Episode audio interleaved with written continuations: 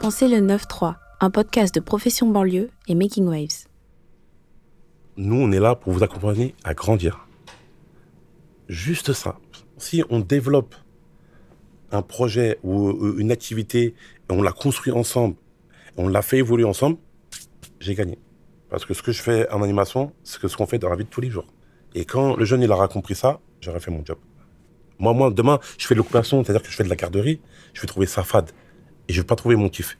Maintenant, si demain on me dit de faire de l'occupation, hein, j'arrête tout de suite. J'arrête tout de suite mon métier. Franchement, j'hésiterai même pas. Quand tu sais que il a reçu son résultat de bac, la première personne qui l'appelle, c'est sa mère. Deuxième personne, c'est sa jeunesse. Il vient, il dit j'ai eu mon bac. Et ça, c'est une reconnaissance. Ou quand il me dit euh, ouais, dans six mois, je me marie. Ou quand il dit oh, j'ai eu mon premier contrat CDI.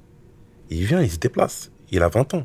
Alors qu'une structure pour les 11-17 ans. Ben, ça, ça c'est une reconnaissance. Ou quand la maman elle vient, elle nous dit merci. Ou elle passe bonjour maman, vous allez bien? La famille, ça va? Et qui, viennent nous voir, qui viennent vers nous. Et que c'est pas nous qui viennent vers eux. Eh ben, tout ça, c'est une, une reconnaissance. On se le cache, c'est un peu tabou, mais non, c'est une réalité. Quand tu es en banlieue et que tu es immigré et que tu es dans les quartiers difficiles, eh ben, dès l'âge de la matin, déjà, tu, commences déjà à être en difficulté. Quand tu sais que tes profs, ils sont toujours pas là et tu n'arrives pas à évoluer, ou les meilleurs profs, elles sont pas en banlieue, mais elles sont dans les meilleures écoles euh, à Paris ou, en province, eh ben, à un moment donné, déjà, on part pas sur les bonnes bases. Déjà, dès qu'on commence, il y, a un fossé. Et ce fossé, pour le rattraper, il y a peut-être un sur qui va réussir à rattraper ce fossé-là. Moi, euh, tout ce qui est euh, garderie pour les calmer, pour pas qu'ils fassent du bordel ou qu'ils cassent tout, ça m'intéresse pas. Bienvenue dans Pensez le 9-3, le podcast qui vous emmène en balade dans la Seine-Saint-Denis, loin des clichés et des journaux télévisés. Ici, au cœur du 93, on part micro au point, en compagnie de chercheurs et de chercheuses pour mieux comprendre le département dans toute sa diversité et dans toutes ses contradictions. Depuis le premier épisode de cette série de podcasts, on parle d'engagement. De l'engagement des citoyens et des citoyennes du 93 sur la scène politique, mais aussi de leur engagement dans la rénovation urbaine ou pour défendre leur droit à la nature. Dans ce quatrième épisode, j'aimerais parler de l'engagement dans le milieu professionnel, de ceux qui, par leurs actes quotidiens, font tenir un département qui doit composer avec de très fortes inégalités et un service public plus fragile que dans la plupart des autres territoires français. C'est pourquoi nous sommes allés à la rencontre de Christine Bellavoine. Elle est sociologue responsable du secteur des études locales de la ville de Saint-Denis. Elle a aussi participé activement au grand programme de recherche Popart, les quartiers populaires au prisme de la jeunesse, dont on a parlé dans le premier épisode de ce podcast.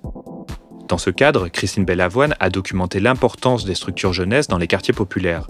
Pourtant, le métier d'animateur souffre d'un déficit de reconnaissance certain. Pour mieux comprendre les enjeux qui entourent l'animation, Christine Bellavoine nous a amenés à Saint-Denis, quartier Confluence, un tout nouveau quartier construit ces dernières années entre la gare, le canal de Saint-Denis et la Seine. Au pied d'un des bâtiments d'habitation tout neuf, juste à côté d'un terrain encore vague, on découvre le local de l'antenne jeunesse Saint-Denis Confluence. Son directeur est Mamadou Soumaré, bien connu des habitants de Saint-Denis pour son travail comme animateur dans plusieurs quartiers de la ville, mais aussi pour son engagement associatif et sportif. Mamadou Soumaré, vous pouvez nous décrire euh, l'espace jeunesse où nous nous trouvons euh, Dès qu'on rentre, il y a une espèce de couloir, un grand couloir, où il y a un, un baby-foot. On a décidé de mettre le baby-foot ici parce que ça attire direct l'œil, le baby-foot. Et les jeunes, en général, ils accrochent direct le baby-foot. Voilà. Et après aussi, euh, par rapport à la décoration, on essaie de mettre des couleurs un peu vives qui donnent envie de venir euh, sur la structure. Et après, sur la gauche, on a la grande salle principale où on a un billard, une grande table d'activité. Et puis on a une cuisine ouverte. Euh, on va dire c'est vraiment la salle principale où on, vraiment on échange, où il se passe pas mal de choses. C'est vraiment notre salle principale ici. Il y a aussi un billard dans la pièce, il y a plusieurs tables, plusieurs jeux. On sent que c'est vraiment un entre-deux justement, entre les études et les loisirs. Le loisir, nous, c'est un, un, socle pour nous aider à, créer du lien avec le, jeune sur différents domaines, que ce soit sur euh, des domaines euh, avec les jeux de société, que ce soit un atelier cuisine, que ce soit une activité à l'extérieur ou un séjour. Nous, c'est juste un outil à la base. Après, il y en a plein qui vont nous parler de ouais, euh, activité de consommation, mais nous, l'activité de consommation, on s'en fout complètement. L'adolescent, il a besoin de cette activité de consommation ou la découverte d'un sport ou d'une activité. Et c'est là qu'on va commencer à créer du lien. Ah, j'ai aimé, je connaissais pas. Ah, tu connaissais pas? Ben merci. Euh, et là, il y a un échange qui se fait. Et puis même financièrement, il y a des activités qu'ils ne pourront pas faire. À l'exemple, comme le char à voile, ça à 200 km d'ici. C'est des sports qu'on a du mal à pratiquer euh, sur Paris. Et c'est un sport euh, de découverte euh, qu'ils n'avaient jamais fait de leur vie. Et la première fois qu'ils l'ont fait, juste de voir leur sourire et de devoir recevoir de l'eau et du sable à la fin de la journée. Et ils me disent ouais, merci Moadou, on est content, on ne connaissait pas ce sport et vice versa. Et qu'on puisse échanger sur la voile. Et c'est magnifique. Je vois qu'il y a marqué aussi sur un mur I have a dream avec la citation de Martin Luther King. Voilà. C'est des personnes qui ont marqué quand même une époque. Et puis c'est une génération euh, qui peut-être qu'ils connaissent pas. Et après le but du jeu, c'est que euh, à travers cette phrase, on puisse échanger avec euh, le personnage, faire une recherche, peut-être mettre un film ou un documentaire. Et après ça, ça s'ouvre, ça s'ouvre dans le cinéma, ça s'ouvre dans la politique, ça s'ouvre sur les valeurs que tu défends, voilà, et ainsi de suite. Et après, le but du jeu, c'est leur donner de l'espoir qu'on peut réussir et que et cette personne-là, c'est un exemple. Et cette station, moi, euh, elle me parle. Ah va pas, non? Euh, Non, pas maintenant. Donc ce matin, là, c'est un petit déjeuner? Euh, Ouais, ce qu'on a mis en place, c'est qu'on a mis en place euh, le petit déjeuner le lundi, mercredi et vendredi matin. Le but du jeu, à travers le petit déjeuner, c'est d'échanger avec le jeune par rapport à sa journée, comment s'est passé la veille, qu'est-ce qu'il attend pour demain. Et c'est un échange qui se fait. Et puis en général, c'est pour créer du lien. Et le jeune, il a besoin de, du lien, il a besoin d'une confiance pour pouvoir, entre guillemets, se lâcher et même après parler euh, en dehors de sa vie privée, euh, voilà. Il en échange et puis après, il rentre dans les trucs intimes. Quand il veut parler de sa petite copine, euh, ce qui se passe au foot, à l'école, et surtout à la maison. C'est un élément très important. Et il y a un, un truc qu'on a mis en place par rapport à l'aide aux devoirs. Ça s'appelle le Challenge 12. C'est ma collègue qui l'a mis en place. C'est-à-dire que chaque trimestre, ils viennent avec leur bulletin. S'ils ont 12 de moyenne générale, on leur offre euh, deux places de cinéma par rapport à. En gros, c'est la carotte pour les motiver à. Et euh, ce challenge je j'aime bien parce qu'ils euh, prêtent au jeu. Hein. Et franchement, ça marche super, super bien. Parce que la première année, quand on l'a mis en place, c'est qu'il y en avait deux ou trois qui avaient la moyenne.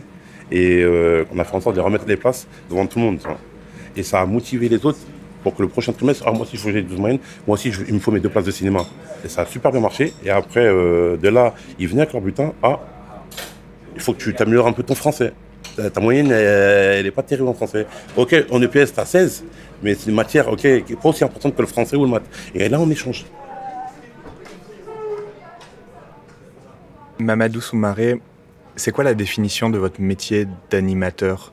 J'ai l'impression que c'est souvent proche d'éducateurs de rue, proche d'enseignants. Comment vous le définiriez?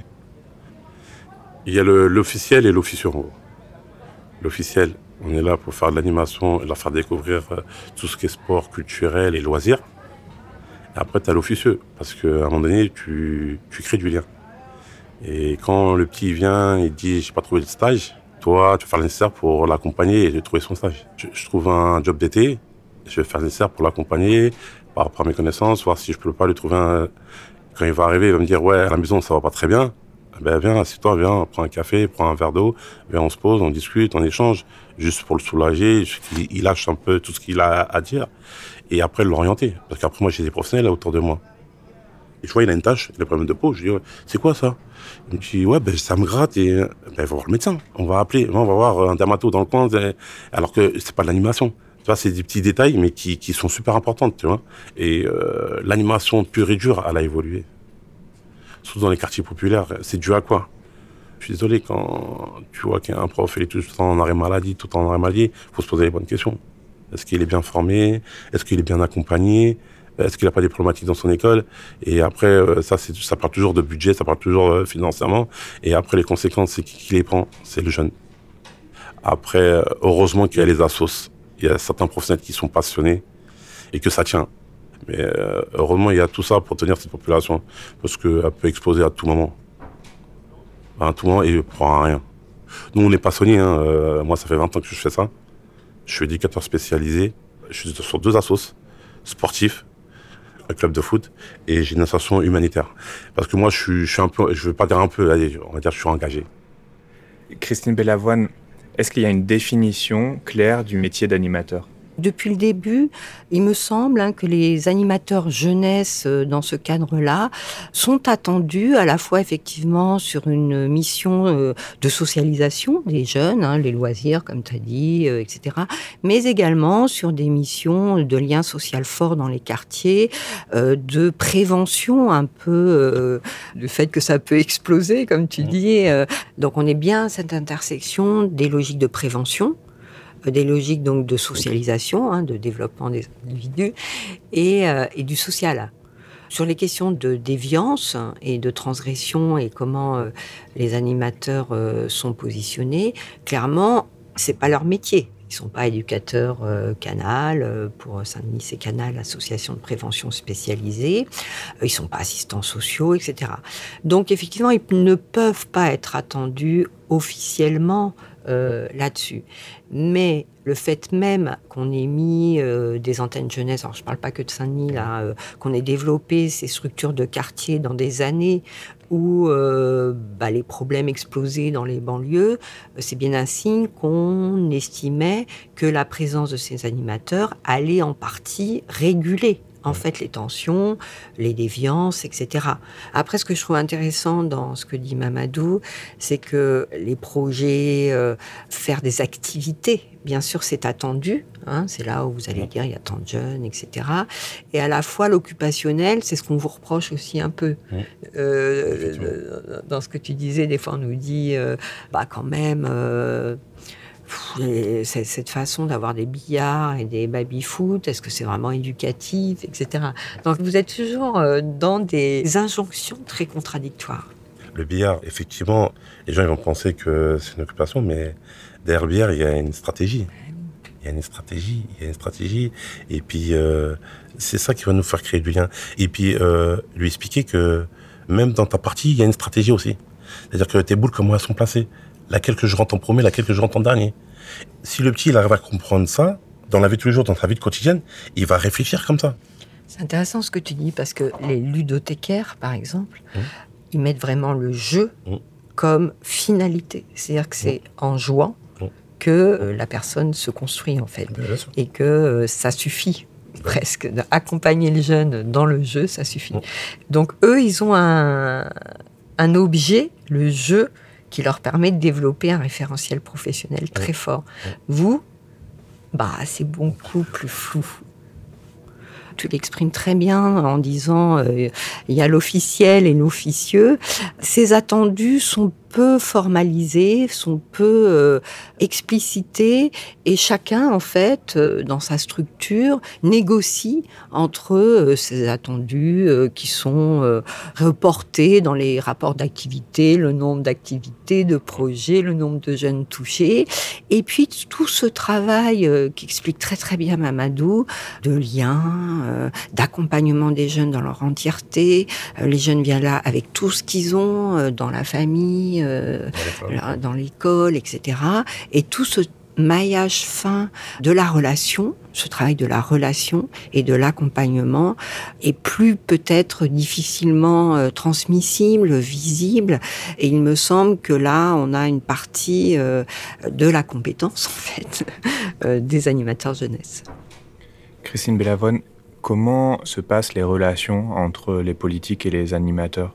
Est-ce que vous avez pu observer ça dans la recherche? Peut-être il faut faire euh, aussi le détour par l'évolution euh, générale des politiques éducatives et jeunesse.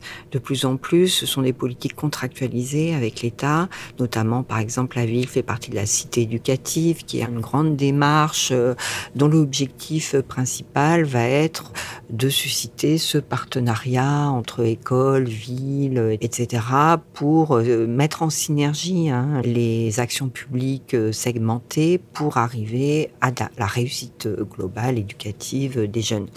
Mais dans ces euh, grands euh, programmes, j'ai envie de dire, on va donc les animateurs jeunesse sont bien sûr euh, attendus pour être là. Donc on va mesurer en fait leur professionnalité, on va valoriser certains par leur capacité à intégrer ces gros dispositifs, à être là, être visible. si vous amenez des jeunes, c'est encore mieux ce qui peut aussi parfois euh, mettre les animateurs un peu en difficulté entre le temps à passer sur ces gros programmes qui nécessitent des projets, euh, la visibilité d'action, euh, des modes aussi de faire peut-être un peu plus administratif, etc. Et puis cette réalité de terrain nécessitant de la présence, du développement un peu qui part du bas, quoi. C'est-à-dire, on ne sait pas trop où on va arriver, mais on construit avec les jeunes, etc. Donc, on peut aussi avoir euh, des façons différentes de penser euh, avec le même mot quoi. Partenariat. Bah oui la cité éducative c'est la mise en partenariat. Mais tout le maillage euh, de terrain que tu vas faire avec euh, la résidence étudiante avec l'éducateur canal voilà. Comment ces deux niveaux en fait de politique publique d'action publique se coordonnent. Donc il s'agit souvent d'innover. Les termes d'innovation sociale sont très importants donc on va faire des nouveaux projets euh, peut-être visibles, sans doute très intéressant. Mais ce que disent aussi les professionnels, c'est euh, bah oui, on rajoute un projet, mais nous, on a du mal à développer euh, ce qu'on fait au quotidien. Ou quand le projet marche, bah ça s'arrête et il faut en refaire un nouveau. Donc on a du mal à articuler peut-être la logique projet qui se développe beaucoup avec ce travail de fond, euh, de quotidien, peut-être moins visible, mais qui marche parce qu'il est sur le long terme avec des personnels stables qui irriguent progressivement, qui maillent. À un moment, tu as dit, ça fait un maillage de soutien des jeunes sur les quartiers. Mamadou Soumaré, que pensez-vous justement de cette logique projet? Est-ce que euh, ça a des conséquences sur la façon dont vous pouvez mettre en place les actions avec les jeunes? C'est clair que c'est très très très compliqué parce que ils arrivent avec un projet et il faut le réaliser. Après, nous, on a une autre réflexion qui n'est pas la même parce que maintenant, comment on fait pour que le jeune il puisse accrocher ce projet-là Et c'est ça, on va plus travailler ce temps-là que le projet en lui-même. On nous met, ouais, tel objectif, tel objectif, faut les réaliser. Mais vous avez fait une analyse de terrain ces projets, est-ce qu'ils correspondent à notre public? Est-ce qu'il ne faut pas avoir une autre façon? Et pourquoi pas eux les ramener à, ce projet-là et, que ça parte d'en bas et pas d'en haut? Et euh, notre travail, il est reconnu par qui? Vraiment, vraiment, vraiment, vraiment, à 100%, les parents et les jeunes. Christine Bellavoine oui, sur cette question de la, reconnaissance par le public, en fait, par les jeunes, ça c'est quelque chose qu'on a vraiment fortement euh, identifié dans le cadre de la recherche Popart, où euh, beaucoup de jeunes avec qui on a travaillé euh, nous ont fait part de ces figures d'identification, de confiance que constituaient les animateurs, les éducateurs qu'ils ont côtoyés. C'est des liens vraiment très très forts. On a chez les 100 jeunes avec qui on a échangé, des récits, mais vraiment pléthoriques de tout ce qu'ils ont pu faire dans les antennes jeunesse, les maisons de quartier, etc. Après, effectivement, tout ce travail à partir de ces activités et de la confiance, du lien créé, tout ce travail qui est euh, pour beaucoup d'animateurs l'objectif, euh, vraiment la, finalité, c'est-à-dire comment accompagner le jeune vers euh, sa vie adulte euh, et, c'est la réalisation de soi entre guillemets. et eh bien, tout ce travail, comment le valoriser en fait, comment le faire comprendre, etc. Il me semble qu'il y a peu de dispositifs qui permettent aux professionnels d'analyser collectivement ce qui se passe au quotidien pour eux, de construire des référentiels euh, d'action euh, vraiment à partir du travail réel, comment on travaille la mixité euh, dans les antennes, c'est quoi notre rôle particulier dans la prévention des bagarres, etc. etc. D'autres professions bénéficient de ces dispositifs, hein. les éducateurs ont des groupes d'analyse de pratique, les assistantes sociales ont aussi euh, des dispositifs, des temps dédiés à ça. Je pense que ces métiers, euh, notamment ceux des animateurs jeunesse, pourraient bénéficier de ça. C'est vrai que dans l'idée, c'est ce que sont les individus qui vont répondre à la question. On ne pense pas que euh, c'est plutôt euh, les interrelations que les individus collectivement peuvent comprendre de ce qu'ils font, enfin tout ce qui est le lien entre euh, ce qu'on fait et ce qu'on en analyse. Tout ça est, peu pensé en fait. Mamadou Soumaré, comment êtes-vous devenu animateur? Mes parents, faut savoir, ils ne savent pas lire ni écrire. Et ils viennent du Mali. Eux, ils sont venus pour construire la France, ils sont venus pour travailler, pour gagner un peu d'argent, pour puisse aider leur, famille qui était en difficulté euh, au Mali. J'ai eu leur éducation et j'ai eu aussi l'éducation de la France. Quand je dis la France, c'est-à-dire l'école primaire, le collège, moi j'ai eu du mal à faire mon CP parce qu'il n'y avait personne pour m'aider. Mes parents ne savaient pas lire ni écrire, ça fait que j'ai redoublé mon CP.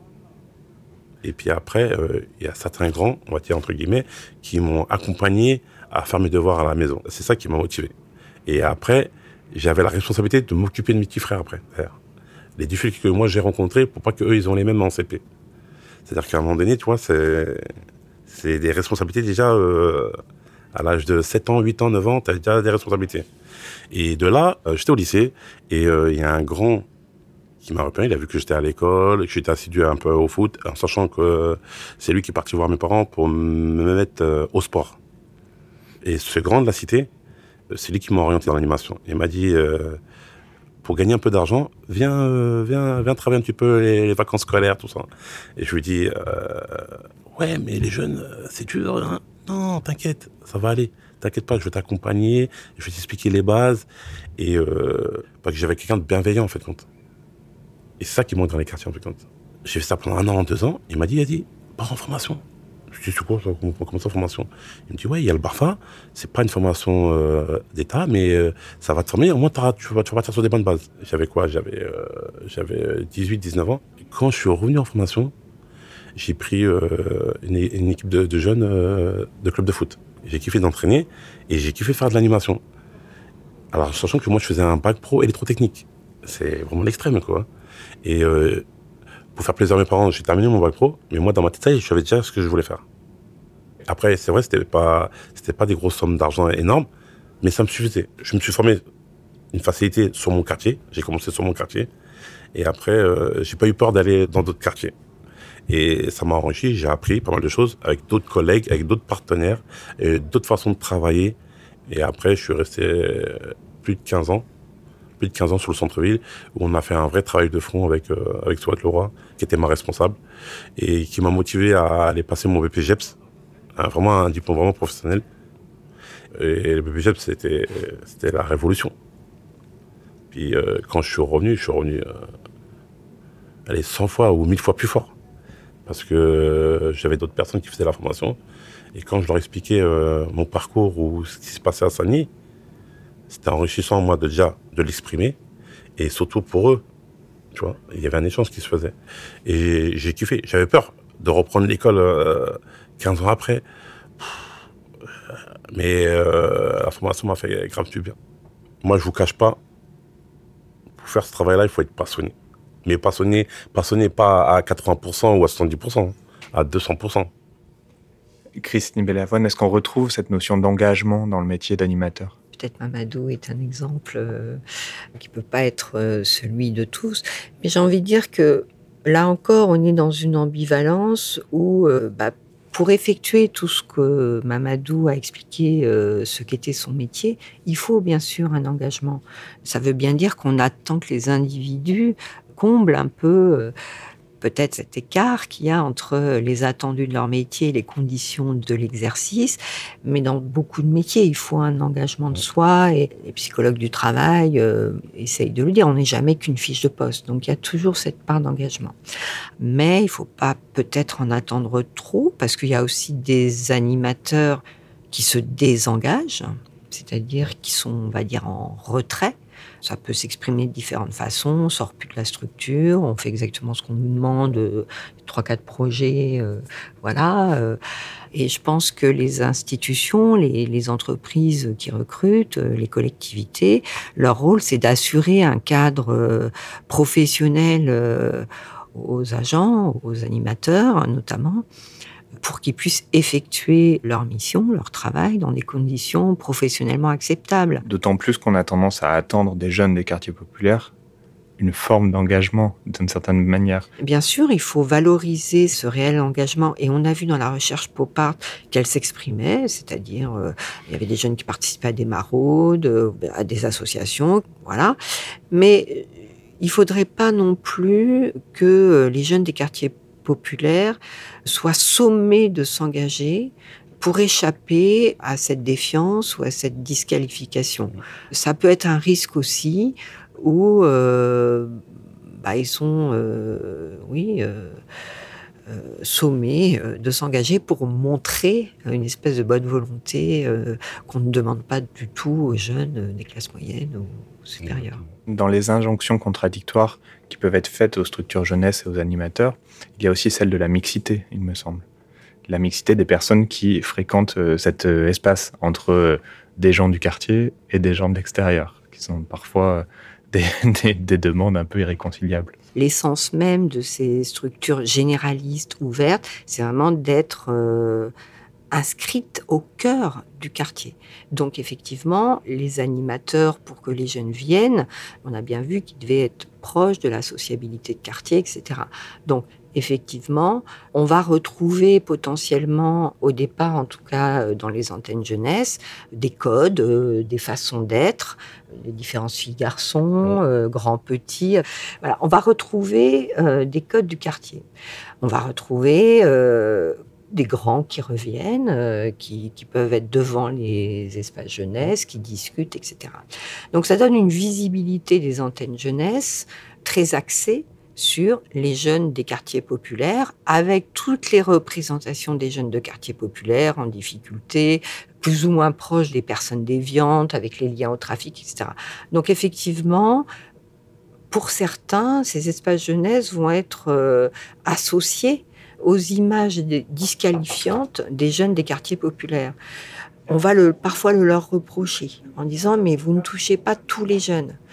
Euh, ce qui est compliqué parce que euh, pour les familles euh, classe moyenne et sup, le temps de la jeunesse, c'est le temps justement où la mixité est remise en cause, où on va essayer d'aller dans des équipements qui vont faire que les jeunes, voilà, vont, vont, être plus avec des gens qui leur ressemblent. On va faire de la musique, on va faire du théâtre, on va faire des activités identifiées, valorisées ou valorisantes ou structurantes.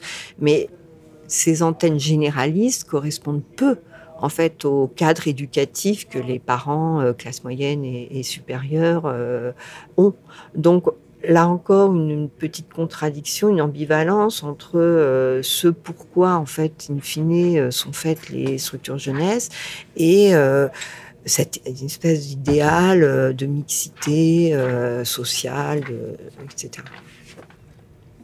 Et Mamadou Soumaré, Comment euh, vous, vous pouvez répondre à ce que les politiques vous demandent d'avoir parfois des gens de classe, des jeunes de classe moyenne ou de, classe plus aisée? À la base, une antenne c'est pour tout le monde. On ne fait pas de différence, que ce soit religion, que ce soit le sexe, que ce soit la tranche d'âge, que ce soit la, classe sociale. L'adolescent, ça reste un adolescent, quoi qu'il arrive. Il a besoin d'outils pour qu'on l'accompagne. Et la classe moyenne, et on va dire bourgeoise, entre guillemets, ils viennent pas. Ils fréquentent pas les antennes. Ils ont, euh, entre guillemets, ils n'ont pas le temps.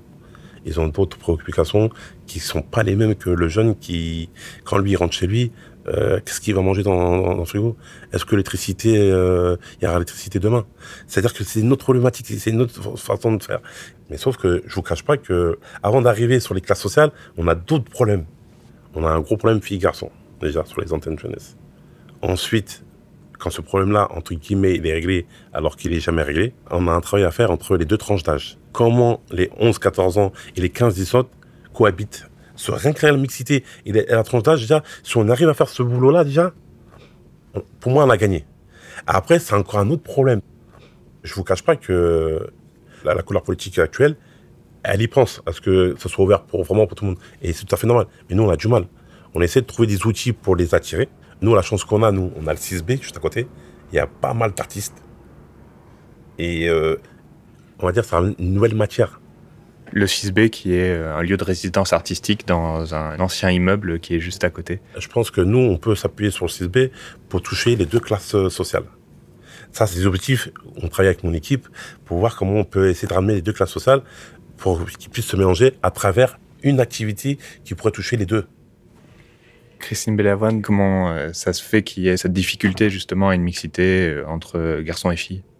L'adolescence correspond aussi à euh, une séparation un petit peu, où les questions de mixité, sont un peu remises en cause, avec euh, les questions de réputation quand même hein, pour les filles. Euh, est-ce qu'on va se montrer dans l'espace public avec les garçons, tout ça. Donc se joue beaucoup de choses au sein des quartiers bah, qu'on va retrouver, puisqu'il y a cette proximité sociale dans les antennes. Après, ce qui est intéressant, ce qu'on a vu dans la recherche, c'est que outre le fait que bien sûr la présence d'animatrices euh, est fondamentale, il y a aussi des situations où les filles euh, viennent dans les antennes, elles vont échapper euh, à ce, ces risques de représentation de filles qui sont en lien avec des garçons par, par exemple, le fait qu'elles peuvent avoir des cousins dans la structure ou des grands frères, et donc elles peuvent amener des amis aussi, etc.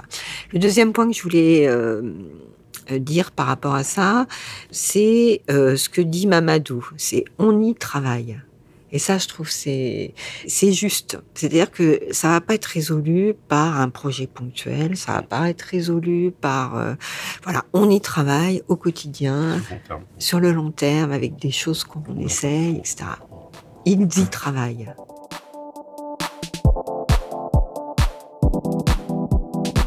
Merci d'avoir écouté ce quatrième épisode de Pensée le 9.3.